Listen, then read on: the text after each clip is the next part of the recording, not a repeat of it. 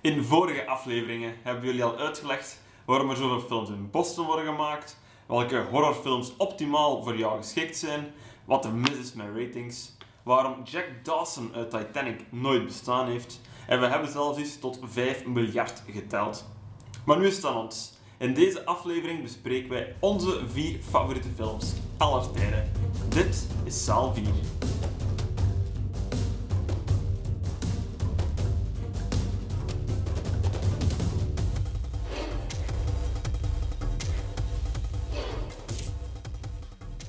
Welkom in Zaal 4, jouw wekelijkse filmbabbel.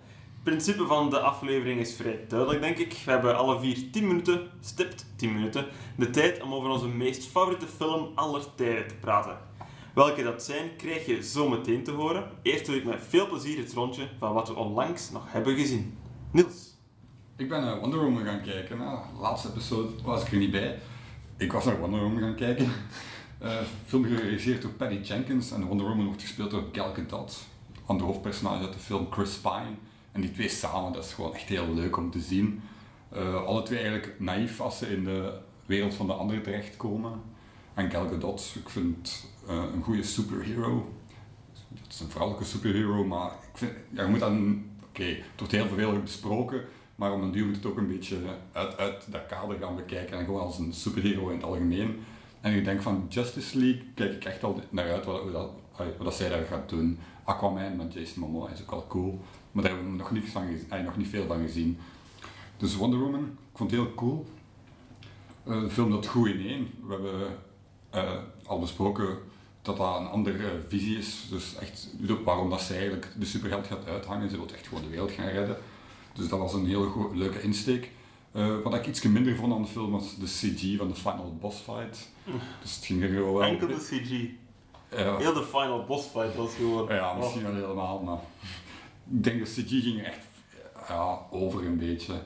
En ja, Wonder Woman is een heel ja, krachtige held. En dat is een, een demigod. Mm -hmm. dus het is heel moeilijk om dat ja, te tonen wat hij echt kan zonder erover te gaan.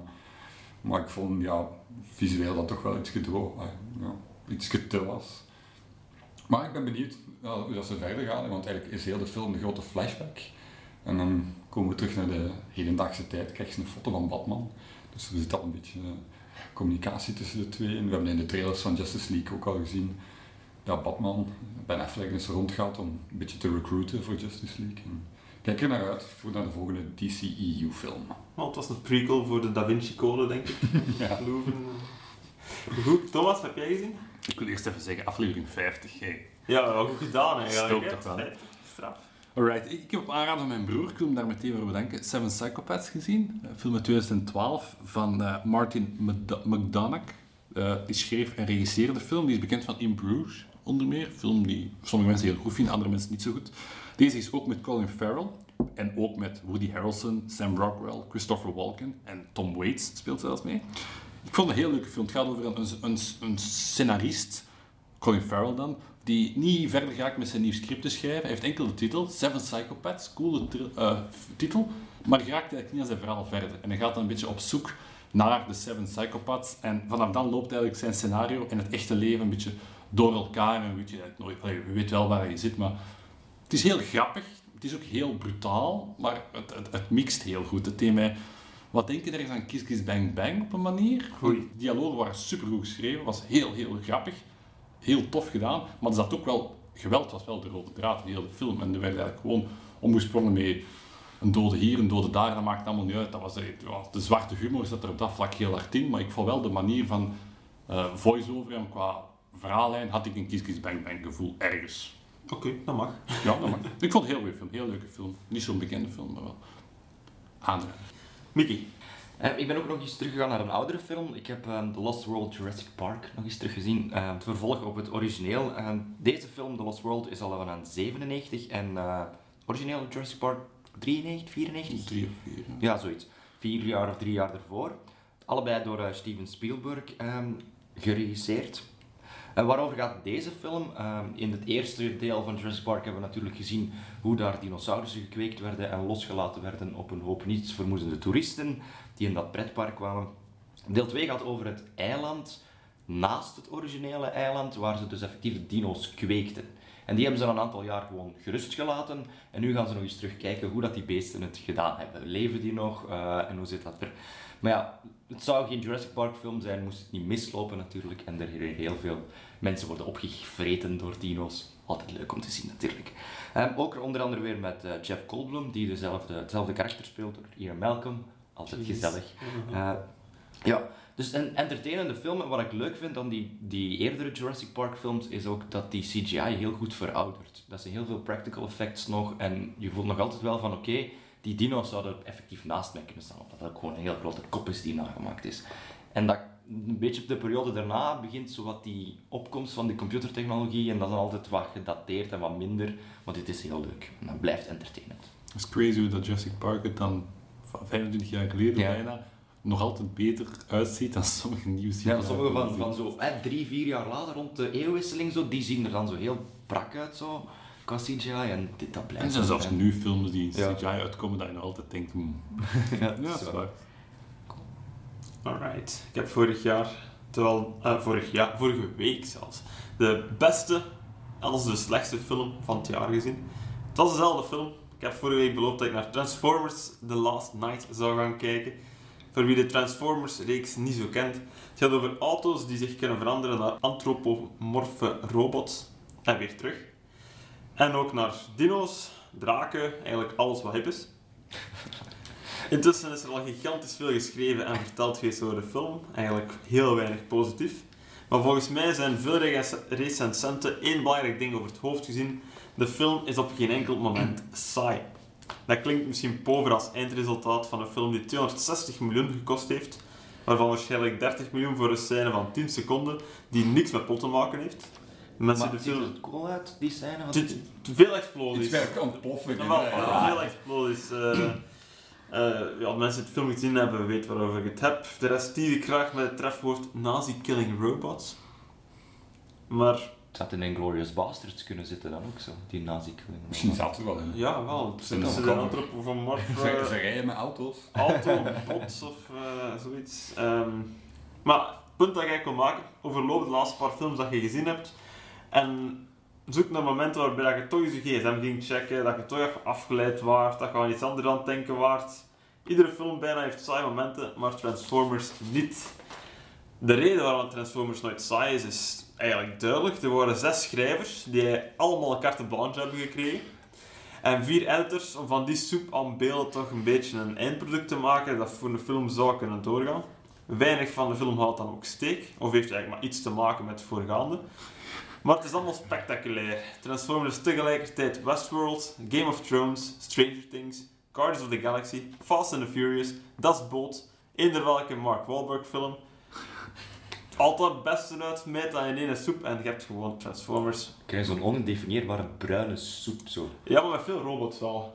dus, ik heb zo'n hekel aan, aan explosies en geweld. Ja, dat, dat, dat boeit mij niet zo. Maar... Ja, maar heel die film is toch zo? ja, maar toch, dat is spectaculair genoeg om mijn aandacht te houden. Uh, dus ja, het wordt gesteekt, van nergens naartoe, maar het is nooit saai. En dat is een hele prestatie. Je bent een fan van Michael Bay?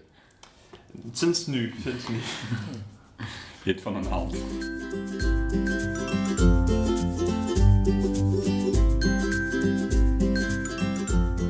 Aflevering 50. Dat is een hele verwezenlijking. Allemaal goed gedaan, man. Oeh, voilà, applausje. En zoals al gezegd gaan we dus allemaal onze meest favoriete film ooit voorstellen. Dat is niet de beste film ooit gemaakt. misschien wel. Misschien In sommige gevallen misschien wel. Toen heeft alle films ooit gezien en je hem toch eruit kunnen halen. Ehm, ja, ik kan een timer opzetten, want we kunnen waarschijnlijk over iedere film een paar uur doorpraten. Uh, en Mickey mag gaan start gaan. Zeg even wat je gaat voorstellen vanaf nu. Mijn favoriete film aller tijden, um, Star Wars Episode 5, The Empire Strikes Back. De tweede Star Wars film die ooit is uitgekomen, deze in 1980 reeds. Um, iedereen kent wel het verhaal van New Hope, denk ik. Death Star wordt op het einde opgeblazen. Waar gaat Empire Strikes Back over? Beetje daarna, um, The Empire, zoals het al zegt, strikes back. Dus ze vinden de rebellen, de ja, verborgen rebellenbasis op de ijsplaneet Hot en wipen die zo goed als uit in een half uur.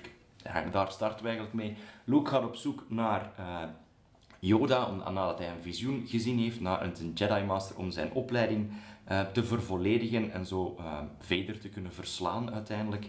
En dan ontstaat er zo'n soort van kat-en-muisspelletje tussen de vluchtelingen vanuit de hondbasis, waaronder andere Prinses Leia en Harrison Ford, die op de vlucht zijn van die Empire, en Luke die uiteindelijk wilt gaan redden. En uiteindelijk krijg je de grote, de grote confrontatie tussen Vader en Luke met de heel spannende, uh, revealende scène op het einde, waarbij blijkt dat Vader Luke's vader is. Spoilers. Het zat al in zijn naam. Het, een klein beetje wel. Ik ken effectief iemand die niet door had dat dat Darth Vader was en niet Darth Vader. Ik ken iemand. Je moet uitnodigen als gast. We kunnen nee. Vertel over je leven voor en na de Vader reveal. Dus dat is kort even het hele verhaal geschetst. Waarom is dat voor mij de favoriete film aller tijden?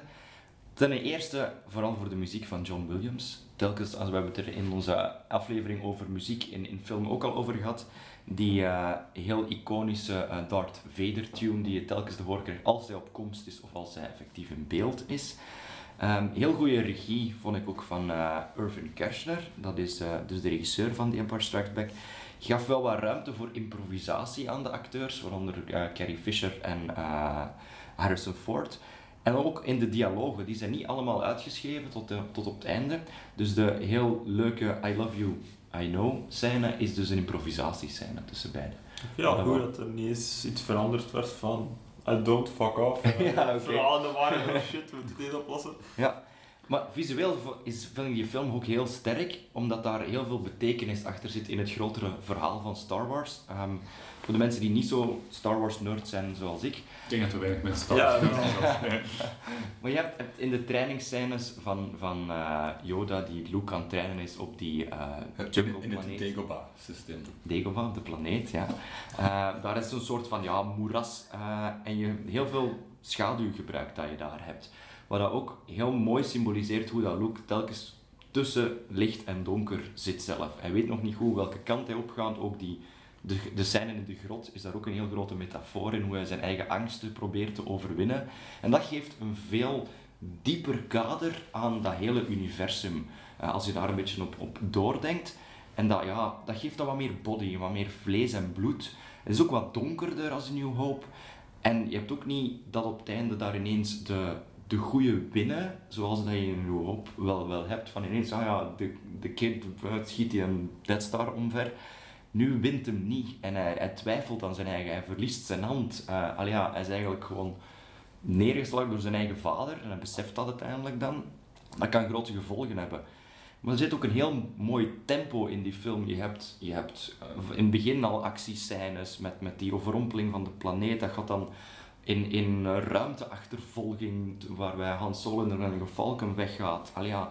En dat maakt het voor mij dat dat een film is waar je nooit echt achterover zit en nooit zoiets hebt van, oh, dit is saai. Want je hebt altijd wel iets dat er aan het gebeuren is. Maar ook momenten waarop dat er, waar dat er karakters worden uitgewerkt. Zoals, zoals in The Millennium Falcon, de scènes waar ze aan het repareren zijn, die spanning tussen Lea en, en Han. Dat je daar ziet, die liefde die er wel is, maar dat ze het niet willen toegeven. C-3PO, die dat er dan wat van de comic relief tussen zit. Maar je hebt zowel die karakters die wat, wat diepgang krijgen. En ja, dit is ook de film waar, waar Vader effectief de Uber-film is uit, uit de hele Star Wars. Dit is zijn film. Hè. Dit is echt hoe dat hij de, de badass is. Gewoon een, Apology accepted. Ja, voilà. dus hij, hij moordt gewoon zijn, zijn, zijn topkader van, van het Imperial Fleet uit omdat ze een kleine fout maken. Hij stopt laserblast met zijn handschoen. Allee, hoe cool kunnen zijn? Come on. Dus... Ja, cool of evil. Voilà, beide. dat, dat blijft toch echt de, de film uh, met, bij uitstek. En je krijgt nog eens Yoda die, die comic relief is, maar ook heel veel wisdom en heel veel diepgang in die film brengt. Dus vandaar mijn favoriete film. Het is ergens raar dat een sequel is, hè? Als je gewoon, ja. zeker huidige films, is dat vaak heel moeilijk verwacht in te lossen. En ik vraag me dan af, ik ben veel minder freaky als mm jij, maar als ik goed ben, toen ze de eerste maakten, waren ze nog niet zeker dat ze een tweede gingen maken. Misschien zijn hoofd wel, maar ik denk dat dat meer ja. grotendeels door het succes van de eerste ja, was. Dat er een tweede kwam, maar toen hij een tweede maakte, wist hij wel dat er een derde ging komen. Ja. En dat dat dan wel De eerste moest af zijn, hè? Ja, de eerste is ook meer af. Hè. Ja. De, eerste, de, de eerste heb je effectief een beginpunt en een mooi einde met het opblazen Mhm. van de Death Star. In Empire is dat En niet. heeft hè. eigenlijk een verhaal dat je over pakweg vijf uur kan spreiden en dan toch goed Ja. kan houden op vijf uur Ja. lang. Is dat niet gemakkelijk? Aan het einde heb je inderdaad bij Empire die, die confrontatie tussen Vader en Luke dat heel veel openlaat. hè. Mhm. Dat, dat, Oké, gaat dat ooit nog opgelost geraken? Komen ze elkaar ooit nog terug tegen? Waarschijnlijk wel, maar hoe loopt dat dan weer af? Eh, wie wint er dan? Allee, ja, dus dat laat wel wat ruimte voor, voor meer. Dat klopt inderdaad. Op zich heb je met Empire alleen misschien qua verhaallijn geen mooi afgebakend geheel. Eh, omdat het ja, te veel openlaat aan het einde. Dus op zich is het niet zo'n alleenstaande film, want er moet nog wel een vervolg op komen. Zou het misschien niet uw lievelingsfilm zijn, moest het niet in het Star Wars universum zitten? Dat zou goed kunnen.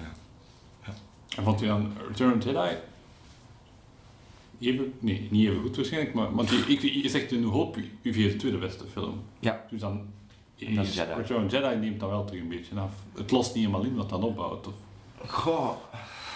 de Return of the Jedi heeft, heeft ook heel veel te maken met, met, vind ik zelf, zo de Ewoks. Ik ben niet zo'n superfan van de Ewoks. Eh, er zijn heel veel mensen die wel zijn. Maar oké, die kleine teddybears die een aantal elite stormtroopers afmaken, oké. hm. dat is wat Ja, gimmicky, dat is, hè. eh, Een beetje ja. raar, een beetje gimmicky, oké. Waar ik wel heel hard fan van ben, is de confrontatie op het einde tussen, tussen Luke, de Emperor en Vader. Die is heel sterk volgens mij. Ook qua, qua acteren van Mark Hamill daar is heel, heel sterk. En die tilt voor mij Jedi terug omhoog, terwijl dat de Ewoks hem echt wel van naar Ja, beneden het is, halen. het is raar om over geloofwaardigheid te spreken. In zo'n film met het Ewok gedeelte heb je inderdaad zoiets van, ja, ik zit echt naar een kinderfilm, soms best Ja. te kijken. Hè. Ja. Die stormtroopers zijn nog lomper als ze anders zijn en die Ewoks Voilà. met zo koortjes en steentjes. Ja. Eh, Ja. Ja, dat is een beetje raar inderdaad. Ja. Zo. Ja. Ik weet niet wat jullie vonden van, van Empire. eh, je kunt die blijven naar bekijken. Hè. Voilà. Dat is Ja. eigenlijk, het was, ik, kijk heel weinig, ik herbekijk heel weinig films, ik denk dat dat vaak echt een ramp is. Bij deze, ja, dat is gewoon iedere keer blijft entertainment, het ritme blijft leuk. eh, in plaats van dat je al weet wat er gaat gebeuren, zit je vaak aan het wachten op die paar key moments dat je Ja. nog weet, voor die quotes die terugkomen. De one-liners van Han, dat blijft gewoon leutig, iedere keer opnieuw. Dus qua herbekijkbaarheid, super. Absoluut. Eh, totaal niet gedateerd. En ja, dat, altijd entertainment. En er wordt ook zo'n zo één karakter geïntroduceerd dat zo een hele cultstatus heeft gekregen. Ook hè, Boba Fett Ja, krijgen we ja, dan ja. eindelijk te zien. Die heeft misschien twee lijnen tekst in heel Empire. In Jedi krijgt hem ene zin en hij valt in een put. Dus Ja. meer, meer doet hij Je niet. gaat nu zijn stem van een film krijgen, of, of toch Ja, net niet meer. Of zo, maar er zijn heel veel fans dat dat willen. Dat is zo iconisch, dat Mandalorian mercenary armor, die bounty hunter, er zit zoveel mysterie achter dat karakter. En die is zo badass met een, met een aantal scènes waar hij gewoon maar staat of ene zin zegt. En ja, Ja, hetzelfde met Lando Calrissian, hè. die zou misschien ook een standalone film ja, ja. Lando heeft net Hoe dat meer body, hè.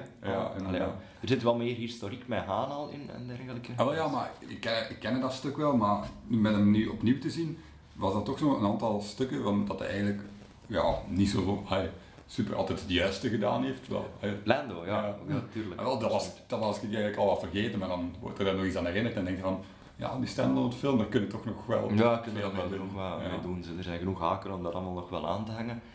Maar ja, voor mij het voornaamste is dat er gewoon heel veel goede tempo in zit, leuke dialogen, goed geacteerd wordt en er zit heel veel actie in van begin tot einde. Het gaat u echt nooit vervelen. En incest. Ja, een kusje, kusje op de mond, dat mag zelfs zijn kindje tegenwoordig. Voilà. Dus daarom houden we ik van een Maar 30 seconden over, Zie, gedaan. voilà. Prachtig. Dat lukt, hè. Kan nog doorgaan, zeg. Wil. Ja, ja, nee, we we gaan het proberen. Stop, het is gedaan. Eh cancel en het is aan onze volgende. Thomas, je hebt 10 minuten vanaf nu. Ik ga het hebben over mijn favoriete film aller tijden, Reservoir Dogs.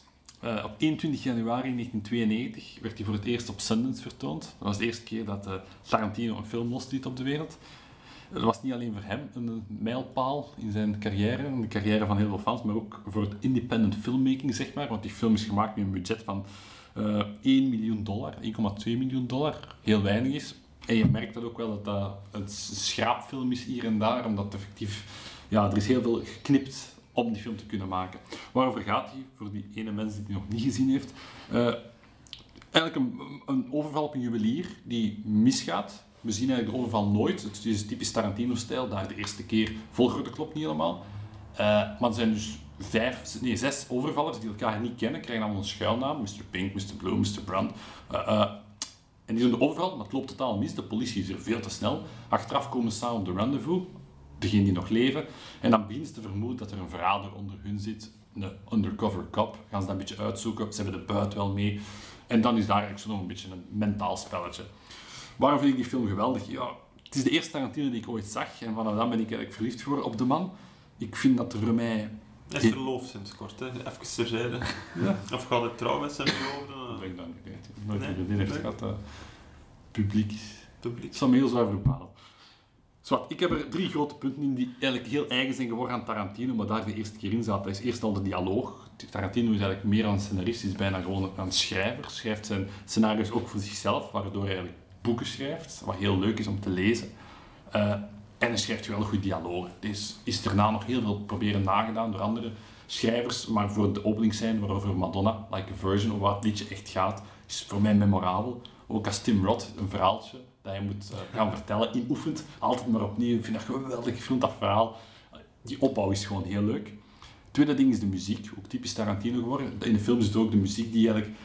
Er is een radioprogramma dat eigenlijk heel de show van tijd ertussen komt, die heel leuk de sfeer weergeeft en die ook heel cool botst met sommige eh, brutale scènes, met dan het leuke stuk in de middle with you erbij komt. Wat ik ook heel leuk vind, we hebben dat besproken in onze muziekaflevering, is dat je bijna altijd enkel de muziek hoort wanneer de karakters hem horen.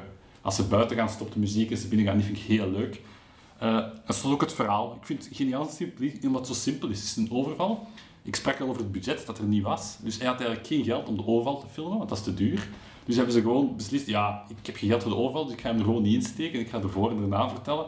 Hm, dat is te makkelijk, ik ga wat door elkaar halen qua chronologie. En dat was het. Super, super simpel. Ook begin van het Quentin Tarantino-universum. Voor het, het, het karakter van Michael Madsen, Mr. Blond, is de broer van Vincent Vega uit Pulp Fiction. Eh, ook is er veel reclame voor Jack Rabbit Slim op de radio. Dat is dan waar dat ze in Pulp Fiction gaan eten de eerste keer. En zo, vanaf dan is het eigenlijk alles door elkaar beginnen gaan. Ook de sigarettenmerken komen overal Red. Apple of wat? Ja, inderdaad, dat zit in al die films terug. Daar is de basis eigenlijk voor gelegd. Dat is eigenlijk wel heel leuk. Eh, jullie hebben hem ook bekeken? Zijn we... Ik ben er altijd van. Ja. Zoals gezegd, hè, de muziek is heel leuk, het blijft er eh, wel in zitten. En soms gewoon heerlijk brutaal, maar dan toch ja, de komische noot erbij. hè. Hm? Ik vind ja, en de ja, dialogen inderdaad iets waar dat Quentin Tarantino ja, heel, heel erg bekend voor staat. En sommige stukken ervan kun je gewoon van buiten ondertussen. Dus een paar iconische scènes, dus Ja. de openingsscène en dan de oorscène. Zo. Mm. Heb, je, heb je één bepaalde Mr. kleur bijvoorbeeld die je dan echt de tofste vindt? Ik heb er zo één. en Zo. Tof, badass. Nee, die ik echt de leukste Ja, karakter vind van de Misters. denk ik, hè. Steve Buscemi, Mr. Dat is voor mij. iedereen die dat Absoluut, hè. ja. Zelfs gewoon alleen die tippingsscène in het begin, waarom dat hij niet tipt. Am I the Dat only is, professional? dat is zo schitterend hoe dat hij daar zo lang over kan blijven lullen, terwijl iedereen gewoon een dollar op tafel legt. Hij zo, Nee, ik doe dat op het moment dat je hoort dat hij Mr. Pink moet zijn. Ja. dat Totaal niet oké. I'll take Mr. Purple. Mr. Black. Everybody wants to be Mr. Black. Dus, het is geweldig goede dingen. Ja, dat is schitterend, hè. Ja. Michiel? Ik- Hoeveel keer heb je hem zelf gezien? God, het is, het is moeilijk om te zeggen, omdat, al, omdat ik die voorbij 20 jaar veel heb gezien. Maar Ja. ik, ik denk 7, 8 keer, denk ik Bij mij was het tweede en ik vond hem zoveel minder dan de eerste. De eerste keer vond ik hem schitterend. Oké. En tweede was al keer... lang geleden, misschien waarschijnlijk. Ja, ja, heel, heel lang geleden. Eh, en nu, ik denk een jaar of, of tien gemakkelijk. Hè. En nu de tweede keer, ja, je weet al heel het verhaal. Heel de chronologie die door elkaar loopt, ja, je weet al hoe dat het eigenlijk in elkaar past. Maar dan kan ik wel genieten van, van de dialoog. Ja, oké, de dialoog is goed goed, maar is. En ook Qua omgeving is het, ah, het is cheap, ja oké, uit noodzaak, maar het is daardoor minder interessant. Qua, dat waren er gewoon saai uit. Maar Dat, dat waren dus in het mortuarium, dat ze dus gehuurd hebben Ja, voor eh, een maand. Dat was een leegstaand mortuarium. Je ziet dat op sommige stukken dat daar zo eh, van die buizen zijn waarmee dat ze dan die qua afspuiten, dat, dat echt dat daar lijken opgestapeld zijn. Oké, en oké, halve ja. de terrein. Ook het- de, het- de flat van Tim Roth, ja. die is boven het mortuarium. Dus eigenlijk één huis is gebruikt voor twee dingen. Iedereen draagt ook kleren van zichzelf. Al die toxides die waren van zichzelf, omdat ze geen geld hadden voor toxides en voor dingen te kopen. En inderdaad, je merkt, het is cheap, maar Allee, ja, het is een heel verwezenlijking, maar echt qua gewoon, ik zit me neer, ik kijk een film, als je alles al weet, ah, het is te veel van de film af. Het blijft het meeste werk, maar het is- ook wel cool acteurs. qua herbekijkbaarheid vond ik hem veel, tegenover Star Wars kunt je eindeloos blijven herbekijken. Mhm. Die film, ja, draai hem om de reveal van, ah ja, ik was eigenlijk wel die kop, weten wel. Zo Van, ja, als je het al weet. En, en dat je die twee politie elkaar kennen en zo, dat veel minder impact dan de eerste keer. Ja. Veel minder. Maar die reveal bijvoorbeeld, als je de film voor de eerste keer kijkt, wanneer kun je dat doorhebben? Vrij snel. Ik vind dat dat vrij, snel, vrij hè. snel Ja, kan. ik ben Dus er dat zeker. Er is een verschil tussen Ja. vermoeden en, en zeker zijn. Hè. Maar ik denk het ook minder erg is dat je het snel door hebt. Bijvoorbeeld in, in The Hateful Eight proberen we dat, dat veel langer Ja, ja, en het niet pas op het einde dat je dat bijna weet. Hier is dat ook meer het, het- het- de spanning die je dat wilt opbouwen. Je weet dat hij de politie is en je weet dat de ander hem zoeken. En je hebt dan ooit de confrontatie, wanneer, wat gaat er gebeuren? Mhm. En nu is dat heel eigen bij Tarantino, dat die heel, allee, om het, op een Game of Thrones manier, dat je eigenlijk niet goed kan voorspellen. De good guy gaat niet altijd winnen bij Tarantino. Nee. En daar, ja, qua einde is het dan ook, ja, tegenwoordig is, is alles al gedaan, maar toen was dat ook misschien een beetje revolutionair is een te zwaar woord. Ik heb nog een aantal kleine dingen. eh, dus Tim Roth wou eigenlijk niet, geen au- auditie doen voor de rol. Hij zei gewoon, ik, ik wil meespelen. En zei, nee, je moet auditie doen. En zei, fuck dat, kom, we gaan gewoon café. En ze hebben Harvey Keitel, die dus mede gefinancierd heeft.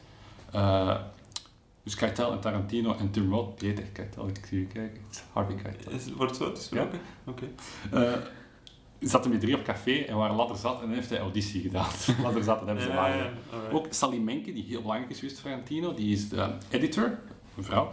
Die wou eh, haar agent zei, je moet dat echt niet doen, met zo'n upcoming guy, je moet dat echt niet doen. Ze heeft dat gedaan. Ze heeft de eerste zes films van Tarantino gedaan, tot en met Inglourious Basterds. Dan is ze jammer genoeg gestorven. En vanaf eh, Django gaat het voor mij een beetje bergaf. En dat is de eerste keer dat Sally Menke Ja. weg was. Dus zij is heel belangrijk geweest voor hem. Eh, het stuk in de middle with you Danci is al geïmproviseerd. Michael Madsen wou het niet oefenen, want hij zei dat gaat kei belachelijk zijn. Ik wil Ah. dat niet oefenen, ik had gewoon op het gevoel doen. Dat is ook heel tof. Pakt wel, hè. En dan het laatste, hoeveel keer denken we dat het woord fuck in de film gezegd wordt? Och, 173. We spreken over een film van een uur 39. cover hè? the under. Een uur 39, dus een dik anderhalf uur. En jij zegt 173. Ja, ik en zeg- jij zegt under. Ja. Het zal die om above pakken. Het is 272. Nice. Of i- 2,7 keer per minuut. Geniaal. Dat is opnieuw de Tarantino-lijn die daar gelegd is. Alleen die opening zijn er alleen al. Hoeveel dat Dan kon je echt alleen maar verliezen. Wel een prestatie geweest. Ja, mag je het weten natuurlijk. Nee, ik ben ook fan van de cast. Inderdaad, die is ook als Steve Buscemi. Harvey Keitel, Tim Roth, Michael Madsen, Chris Penn en Tarantino zelf speelt ook eigenlijk. Ja. Hij wou altijd acteur worden. Hij heeft een actor school gedaan. ja. En hij speelt ook in de meeste van zijn films wel mee. Of in From Dust Till Dawn speelde hij mee in andere films. Hij is wel niet de beste acteur, maar... Nee, maar hier, hier ja, Hier lost hij dat mooi in, op. de- in het begin, in de eerste scène, heeft hij wel veel te. Ja. Maar daarna... Want eigenlijk ging iemand anders dat zeggen. Ja. Hij had geschreven iemand anders, maar ze hebben dan, u dan niet beslist dat hij het eigenlijk best kan gewoon Ja, zeggen. Dus ze hebben het, want dat is ook, hij was daar regisseur, maar het was de eerste keer. Hij heeft geen filmschool gedaan, hij heeft gewoon eigenlijk hands-on alles geleerd. En het was ook een beetje gewoon common. Je zat met Harvey Keitel, die veel ervaring had, Buscemi, die Mm. opkoming was toen. Mm. En ze hebben gewoon eigenlijk, ja, on set ook veel figured out. Het is beter dat jij dat zegt, het is beter dat jij dat... Dus ja, mij paal voor mij, voor mij blijft dat, ja... Ergens is ook je favoriete film zoiets in je hoofd dat je dan... Ja, het is heel moeilijk om dat terug af te geven. Ja. Nostalgie stuk Ja. ergens toch ook wel. Het heeft veel zo Ja. waarde die soms moeilijk vatbaar is. Maar dat is een film die ik in mijn leven denk ik nog tien keer ga bekijken. En Er zijn ook wel wel aantal acteurs die hier al in zitten, die doorheen zijn carrière ook altijd wel terugkomen. Ja, en ja, Tim. Roth of dergelijke, Ja. of een Buscemi, die Michael komen zo Madsen, ja, ja. om de zoveel tijd nog wel eens terug. En dat is wel leuk ook, Ja. dat hij ze hier al heeft. Ja. En hij gewoon ze meeneemt naar zijn volgende films. ja, een van de weinige films zonder Samuel L. Jackson. Ik wou ook nog zeggen, dat stond erop. Nadeel, geen Samuel L. Jackson. En Eli Roth ziet er heel jong uit in die film. Ja, hè? Ja, Dus dat was verschieten. dat was van hem. Sam, Cool, hè? dat is ook wel cool. Oké, dank u. Alsjeblieft. 9 seconden over, weer eh, heel mooi op tijd. We gaan naar de film nummer 3. En daar is 10 minuten niet lang genoeg om eigenlijk zelf nog maar te beschrijven, maar geef het een kans. Niels. Ja, mijn favoriete film, eh, Donnie Darko. Hè. Eh, 2001, ook op het Sundance Film, Filmfestival, op 19 januari in 2001 was uitgekomen. Van u iets gewonnen? Reservoir Dogs heeft niks gewonnen. Ik ben nu tijd aan het spelen. Ik kom er wel op praten. Geregisseerd door Richard Kelly, zijn eerste film, heeft hem ook zelf geschreven. Eh, de hoofdacteur Jake Gyllenhaal speelt het, het titelpersonage, Donald Donnie Darko. Beetje ja, een, een tienerjongen die wel problemen heeft, dat je dooruit de film, doorheen de film eh, ziet. En ja, ik kan een beetje het plot uitleggen, maar niet volledig, want echt om het te verklaren is te moeilijk. Dus Donnie wordt wakker, eh, gemaakt door Frank. Hij gaat naar buiten en hij ziet daar een man staan in een konijnenpak. En die zegt hem dat de wereld gaat vergaan, maar is er binnen 28 dagen, 10 uur, zoveel minuten. 6 uur, 42 Ah. minuten en 12 seconden. Heel specifiek moet ik zeggen, maar dat komt later nog terug. Ja, hij gaat dan terug naar binnen, maar hij ligt er wel van wakker. Maar ondertussen- Ik stond er ook van wakker liggen, Ja. maar. Nu, zei, die jongen heeft al wat problemen. Die gaat dan aan een psychiater en zo, en daar vertelt hem dat al tegen. Maar ze zien hem een beetje als een, wel, een beetje schizofreen aan, dus dat is allemaal normaal dat hij aan het vertellen is. En het wordt allemaal zo wat aan de kant geschoven. Op school begint hij dan zo wat moeilijk te doen. Er komen dan ja, mensen speeches geven over ja, goed zijn. En er is zo een heel coole scène van de science teacher, die, waar dat hij dan, ja, ofwel zit je heel goed, ofwel heel slecht. En hij zegt dan, why not in the fucking middle, en begint hem daar te vloeken tot hem met. Er wordt ook heel veel fuck gezegd in de film trouwens. Ja. Niet zoveel als in Zor Dogs, maar wel. En eh, hij leert dan een meisje kennen dat juist naar het dorp is verhuisd. Het, Jenna het Malone. dorp heet Middlesex, ligt in Virginia. Inderdaad, Jenna Malone, Gretchen. Gretchen in de film. En dat wordt dan een beetje zijn vriendin. En hij, hij- ja, ik weet niet meer ah, specifiek hoe dat dit vraagt, maar echt op de manier. Do you want to go with me? Ja, Go where? no, that's what we call it here. Going with each other. dat is echt zo ja, herkenbaar als je dat als 13, 40-jarige man ja, wordt, bekijken. eh, hoe- heet dat nu dat je klein wordt? Je wordt, je wordt op iemand. Je wordt niet verliefd op iemand, je wordt Ja. gewoon op iemand. Ik ben Oh. op haar. Toen in Amerika was dat going steady. Going En steady. dat is de vriendin. Dus daar trekt hij dan eh, veel mee op. Uiteindelijk gaat hij dan met andere vrienden eh, ergens naar buiten. En dan komen ze twee pestkoppen tegen, waar ze wat mee aan bras gaan krijgen. Opeens komt er iemand met een auto af dat dan een van die pestkoppen omverrijdt.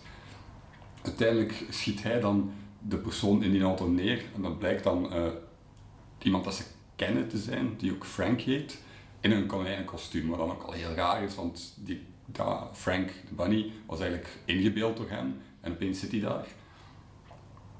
En op het einde van eh, 28 dagen, 6 uur, 42 minuten en 12 seconden, moet op je naam schrijven. ja, ligt hij dan eigenlijk terug in zijn bed en valt er eh, een vliegtuigmotor in zijn bed en eh, in zijn slaapkamer en gaat hij dood. De eerste keer dat je die film ziet, dan heb je echt totaal geen idee wat er eigenlijk is gebeurd. Dus ja, je gaat dan dingen gaan opzoeken. En hier is een beetje mijn, ja, misschien al fetish ontstaan voor films die dat je van de eerste keer niet begrijpt en dat je moet gaan opzoeken over wat het gaat. Want als je het dan gaat opzoeken, wordt er in de film al een beetje een hint gegeven.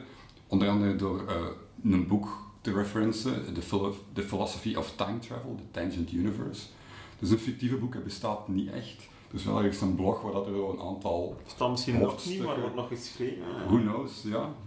En daar wordt dan ja, een beetje verklaard over wat er precies gebeurd is.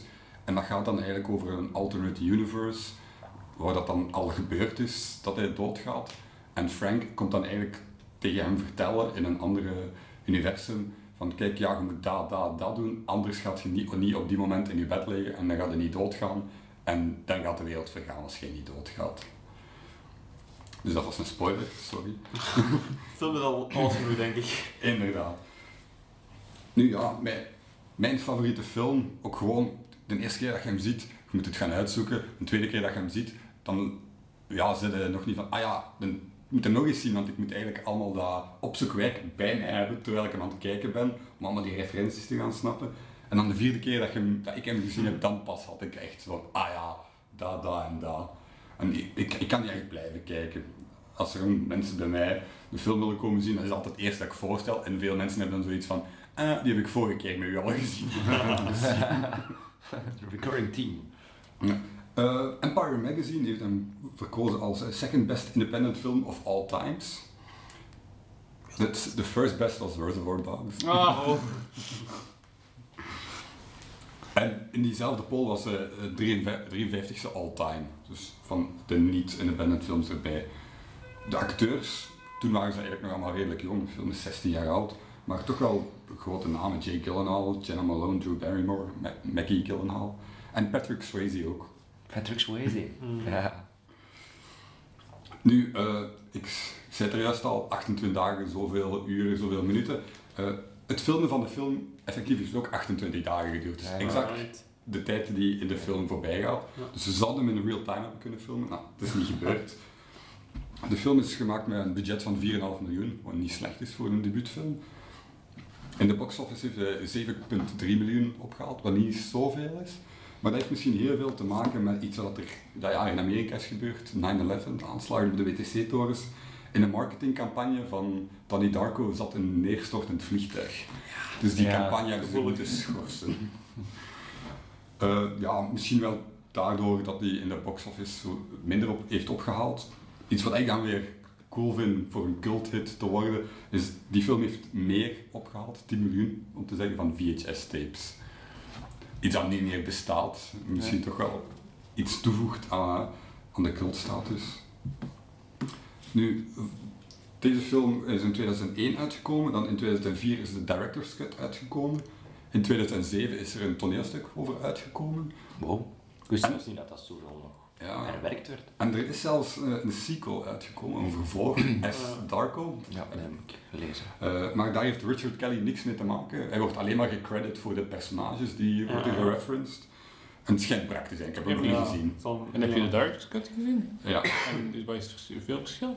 ja er, zo- zoals eh, het boek, The Philosophy of Time Travel, wordt daar iets meer in verwerkt. Dus om hem, eh, En de Zonder- om om hem zonder Grandma naslag, ja, om hem zonder naslagwerk te gaan eh, zien, is het wel interessanter om de director's cut te zien. spreek je dan over 1, 2 minuten meer of echt 20 minuten meer? Nee, dat gaat misschien over vijf minuten, maar Zal we moeten tellen? ja. Oké. ja. Wat vinden jullie van die film? Ik ben altijd heel enthousiast, Ja, ik- maar ik ken ook heel veel mensen dat niet zijn. Nee, ik vind het heel leuk. Ik, ik heb zo tegenwoordig een paar jaar dat als een film gedaan is, het eerste wat ik echt automatisch doe is naar IMDb gaan en naar trivia gaan alles lezen van trivia. Omdat ik dat eigenlijk heel leuk vind van zo iets meer diepgang achter een film te krijgen.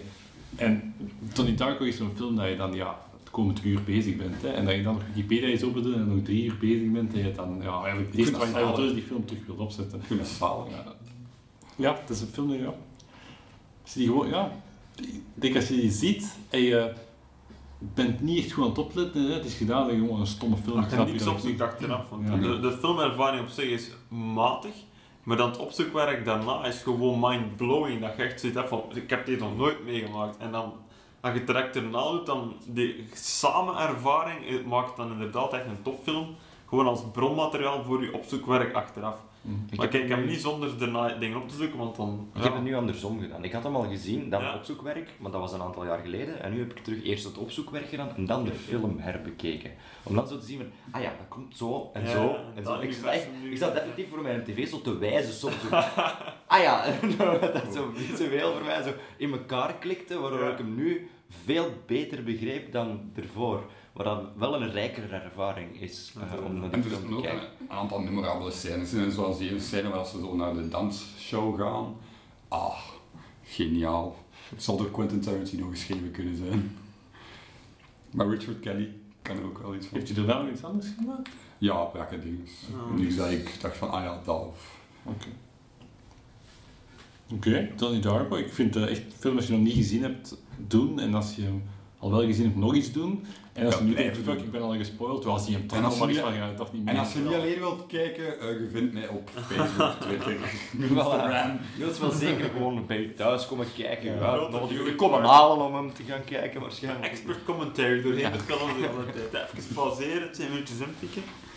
Oké, We mooi. blijven mooi binnen onze tijd, heb ik Ja, wel, denk knap eigenlijk. Als je dacht dat deze film weird is, nu komen we bij de keuze aan Michiel. Ja, maar ik heb geen weird film genomen. Ik zal misschien de, de tijd ook maar starten voor mezelf. Hè. Ja, ik denk dat het het beste is. Eh, ja, ik ga het hebben over Naked van Mike Lee uit 1993. Ik heb die de eerste keer gezien toen ik 18 jaar was. Ik was op verlof in Dublin voor een maandje. eh, als een soort van overgangsritten. Eh, ik zat daar in een gedeelde torum in een jeugdherberg. En ja, ik heb eigenlijk nooit meer films op een maand tijd gezien dan toen. Eh, en de film die mij het meest is bijgebleven is dus dit pareltje van Mike Lee. Meer dan eender welke andere film. Bijvoorbeeld nog een pak ander van Mike Lee zelf. Heeft deze film eigenlijk mijn wereldbeeld geschapen. Op dus een moment dat ik er een beetje naar op zoek was. Het is een iets minder gekende keuze dan de films die jullie hebben aangehaald. Dus ik ga even het basisprincipe van de film vertellen aan onze luisteraars. De film gaat van start in Manchester met een erotische ontmoeting tussen David Thewlis en een dame. Die ontmoeting ontwikkelt zich tot een verkrachting. En Johnny, die dus eh, gespeeld wordt door David Thewlis, vlucht weg van de scène naar Londen, waar hij een kennis gaat opzoeken. Wat dan volgt is een beetje een mix van comedie, drama en filosofisch exposé. Misschien kan je het zelf een parabel noemen. Met Johnny als profeet die door de vuile underbelly van Londen trekt. Voor wie niet goed weet wie dat David Thewlis is, denk uh, Ares in de laatste Wonder Woman film, V.M. Varga voor de Fargo Season 3 liefhebbers, of Professor Lupin in de Harry Potter films en nog zoveel andere. Vooraleer ik verklap welk wereldbeeld dat ik eruit haalde, ja, wat hebben jullie daaruit kunnen halen? Dat is echt, ik vind dat een heel moeilijke vraag. Uh, omdat je... Dat is zo'n zo typische film waar je heel, heel goed moet opletten om het er allemaal wel uit te halen, vind ik zelf hoor. Um, je hebt heel, heel sterke dialogen, uh, waaronder, wat ik heel sterk stuk vind, is het, het, het hele stuk in het, in het leegstaande gebouw Met de met de nachtwaker, die hem, die hem Mhm. binnenlaat. Dat vind ik het toppunt van heel de film. Gewoon op zich, qua, qua dialogen en qua dergelijke meer. Maar in principe is dat zo, zo'n personage waar je niet echt sympathie voor kan hebben. Ook niet, vind ik, voor die, die Johnny. Dat is zo, ja, eigenlijk een, een leegloper die niks van doen is met zijn leven. En zijn eigen zoveel beter waant dan al de rest waar hij dat hem om hem heeft. Zoals als zijn, zijn kennis in Londen, wat zijn ex-vriendin blijkt te zijn. eh, als waar dat die mee samenleven en dergelijke meer. En plaatst zich daar op een soort van intellectueel hoger niveau.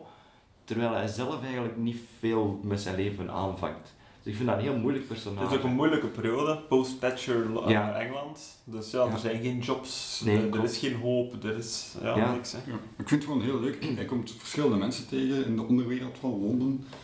En die rea- reageren allemaal anders op wat dat hij komt verkondigen als we het eh, een parabel gaan maken. Profetiseren. zeg Ja. maar. De, maar de helft heeft het soms gewoon niet door. Hè. Die Ah, schot heeft het helemaal niet door. Je Hè. hebt mensen Ja. die totaal onwetend zijn en dan heb je die security guard die Ja. echt er tegenin gaat en eigenlijk zijn eigen wereldbeeld aan, aan hem wilt vertellen. En dat, dat zorgt wel voor een leuke interactie van ah, die clash van die twee werelden. De ene mens die hoop heeft, die Ja. ja, content is met wat het is en die wel goed naar de toekomst kijkt. En dan Johnny die zegt van, maar je hebt geen toekomst. Dit is, dit is het. Ja. Ja, ik nam vooral hoop mee. Dus de wereld is meer echt bullshit. Iedereen dat erin rondloopt, eh, rondloopt heeft grote gebreken, onzekerheden, frustraties. Frustratie is een heel centraal thema in de film. Maar er is ruimte voor verbetering. En wat nog meer is, het initiatief ligt eigenlijk volledig bij u om er iets van te maken. Dus de, bleekheid van de film laat eigenlijk de mogelijkheid om bij u als kijker zelf te gaan zoeken van... Ja, maar ik ervaar dat dit niet is. Dus ik krijg die boodschap mee. In mijn eigen leven ervaar ik toch hoop, toch mogelijkheden. En, en je gaat dat constant afketsen tegen die film.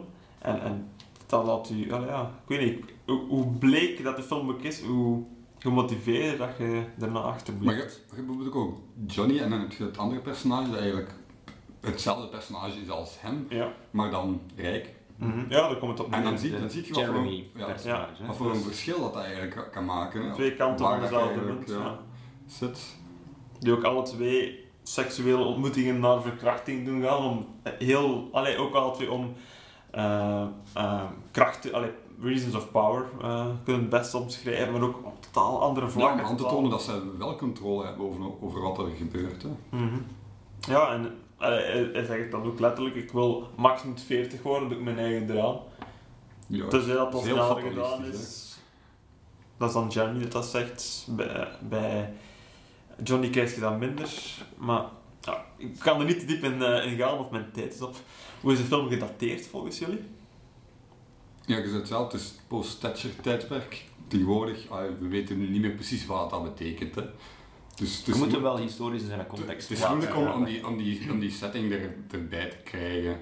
Dus ik had het ja, in het begin niet gedaan en achteraf dan gaan opzoeken en dan kun je dat wel iets meer in context plaatsen.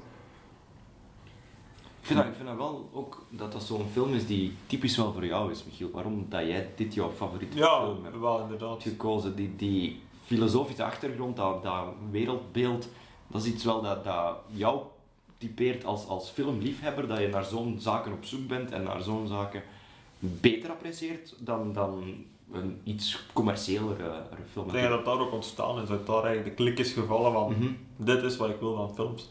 Om op dat gedateerd zijn even in te gaan, heb ik een quote gepakt uit de film. Dus opnieuw, het is een film uit 1993. Eh, De quote heeft een aantal dingen wil aantonen. Eerst en vooral, het is gewoon een schitterende quote en is heel typerend voor de rest van de film. Maar dus ook hoe relevant dat hij blijft, terwijl het eigenlijk tijdperk helemaal veranderd is. Hè. Eh, schetsen, hij moet wachten terwijl er iemand thuis komt, want hij staat voor een gesloten deur. En de persoon die hem binnenlaat vraagt, uh, je aan het vervelen? Het is wel in het Engels, maar luister maar. Was I bored? No, I wasn't fucking bored. I'm never bored. That's the trouble with everybody. You're all so bored. You've had nature explained to you, and you're bored with it. You've had the living body explained to you, and you're bored with it. You've had the universe explained to you, and you're bored with it. So now you want cheap thrills, and like plenty of them, and don't matter how tawdry or vacuous they are, as long as it's new, as long as it's new, as long as it flashes and fucking bleeps in 40 fucking different colors. So whatever else you can say about me, I'm not fucking bored. Een van de heel veel interessante thema's, geen probleem. het is een beetje, ja, typerend. Johnny heeft ook een beetje diepte door in de film, dus Ja. voilà. Hè, Komt er bij. sfeer. En een beetje ziek dus. Maar de film is vol van die thema's. Iedere speech is eigenlijk wow, een heel exposé opnieuw op zichzelf. Dus iedere keer dat je de film herbekijkt, vind je een andere boodschap terug wat centraler. En dat is ook afhankelijk van wat je zelf in je, op dat moment in je leven ja, aan het spelen is. Ja, en de titel, hoe relateert jij jij die met de film? Ja, ze, ze geven je twee volledig bloot. Hè. Ja, dus het is niet letterlijk naked, maar gewoon figuurlijk. Ja, Ja. ja ze krijgen ze ook alle twee wel volledig naakt te zien. Dus, dus, dus zowel letterlijk als figuurlijk krijgen altijd eh, de twee kanten van de munt. Eh, is jullie opgevallen hoe grappig dat de film is? Ja, ik heb, ik heb Echt? strijk gelezen. Schitterend, hè? Allee, oh, ik, allee, zwarte comedie is sowieso mijn dada, maar alles is er ook zo spot on en het past altijd in de boodschappen. Het klikt perfect goed in. Het maakt de bleke ervaring ook wat aangenamer en verteerbaarder. Ik heb het afgelopen weekend wel al gezegd, ik vond hem net iets te lang. Ik vond het, het einde had voor mij iets korter gemogen, dan had ik hem echt veel... Maar met dan die roomie die terugkomt van, dat is, dat is toch wel even de force of norm, ah, zo de normaliteit die dan toch even terug zijn intrede doet. Ja, maar dat, zijn dat, dieper dat, en dat dieper duurt zo de 5, spiraal. ay, 20, 25 minuten dat einde. En dat voor mij echt Ja, nog zo kwartier, ja. nog, ay, 10 minuten korter en dat is voor mij ideaal geweest. Het breekt wel uw regel, hè. De, geen enkel film Ja, ja, inderdaad. duurt. Maar als je zo geniaal bent, dan krijg je van mij een uitzondering. Ik kan en iedereen hem aanraden om te zien. Wat je hebt gehoord, verpest niks van de film. Het is een heel unieke ervaring. Kijk in de juiste setting, dus niet met zeven mensen die rond die aan het feesten zijn en je bent wel half aan het kijken. Nee, best volledig alleen, in een donkere en, en zonder afleidingen. Gewoon probeer te genieten van de bleekheid van het menselijk bestaan en probeer er iets in te vinden.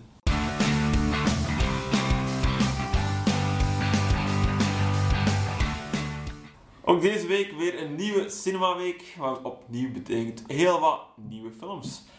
De laatste tijd is eigenlijk niet zo heel veel nieuws gekomen, maar deze week hebben we toch allemaal een film naar onze goesting kunnen vinden om aan jullie voor te stellen. Eh, we kunnen even zelf van start gaan. Het is weer een film die, waarvan je de trailer effectief gezien hebt. Wie dat vorige keer geluisterd heeft, ik was in Thailand een uur te vroeg in de cinema en ik heb daarom tegen goede gewoonte in alle trailers bekeken die, aan mij, eh, die op mij werden afgevuurd. Dat is misschien nog niet zo'n slecht idee geweest, want eh, eigenlijk de enige reden dat ik het van het bestaan van 222 af weet, 2.22, eh 22 na 2, ik weet niet hoe dat je de titel net uitspreekt. In ieder geval, het gaat over een tijdsmoment. Wel bepaald één tijdsmoment van de 1440 tijdsmomenten die een dag gedemarkeerd op minuten telt. Nou ja, dat is toch... En dan nog ah, drie dezelfde getallen, ik weet dat is zo uitzonderlijk hè. Het concept van de film is vrij duidelijk. Het leven van een man wordt ontspoord wanneer een onheilspellend patroon van gebeurtenissen zich herhaalt op precies dezelfde manier, iedere dag, eindigend om precies 22 na 2 s'nachts. Is dat met die Nederlandse acteur uit Game of Thrones? Ja, met eh Michiel Huis. Michiel Huisman. Inderdaad, oh man, je betere blog dan Ja. Ja. Ik zag, zag die kop voorbij komen. Ja, wel, Dario Naharis. Ehm ja, wel, Het, idee, allee, het is een film met een straightforward concept. ehm, en dat is, allee, eerder dit jaar zag ik Before I Fall, waarin een schoolmeisje de laatste dag van haar leven blijft herbeleven. Dat was met Zoe Deutsch. En dat vind ik, vond ik echt tof. Dus van die concepten, ik vind het wel leuk. Ik ben benieuwd wat ze gaan doen met dit concept. In plaats van Zoe Deutsch krijgen we hier Theresa Palmer. Geen super grote naam, maar je kan ze kennen als de vriendin die Andrew Garfield achterlaat in Hacksaw Ridge. Wat ook de meest onrealistische scène uit heel de film is, want eh, het is echt zo'n patheken. Dus hij, Vince Vaughn speelt een militaire commandant, dat was ook niet per se eh, geloofwaardig. Goed, ehm, ja, Gaan kijken. gaan kijken, exact. Vicky, wat stelt jij voor? Ik stel, ik stel een leuke film voor voor eh, mensen met kinderen. De grote vakantie is net begonnen. Stel dat het nu weer heel slecht weer wordt in België in de zomervakantie. We hebben het alle goede misschien al gehad. Het zou kunnen.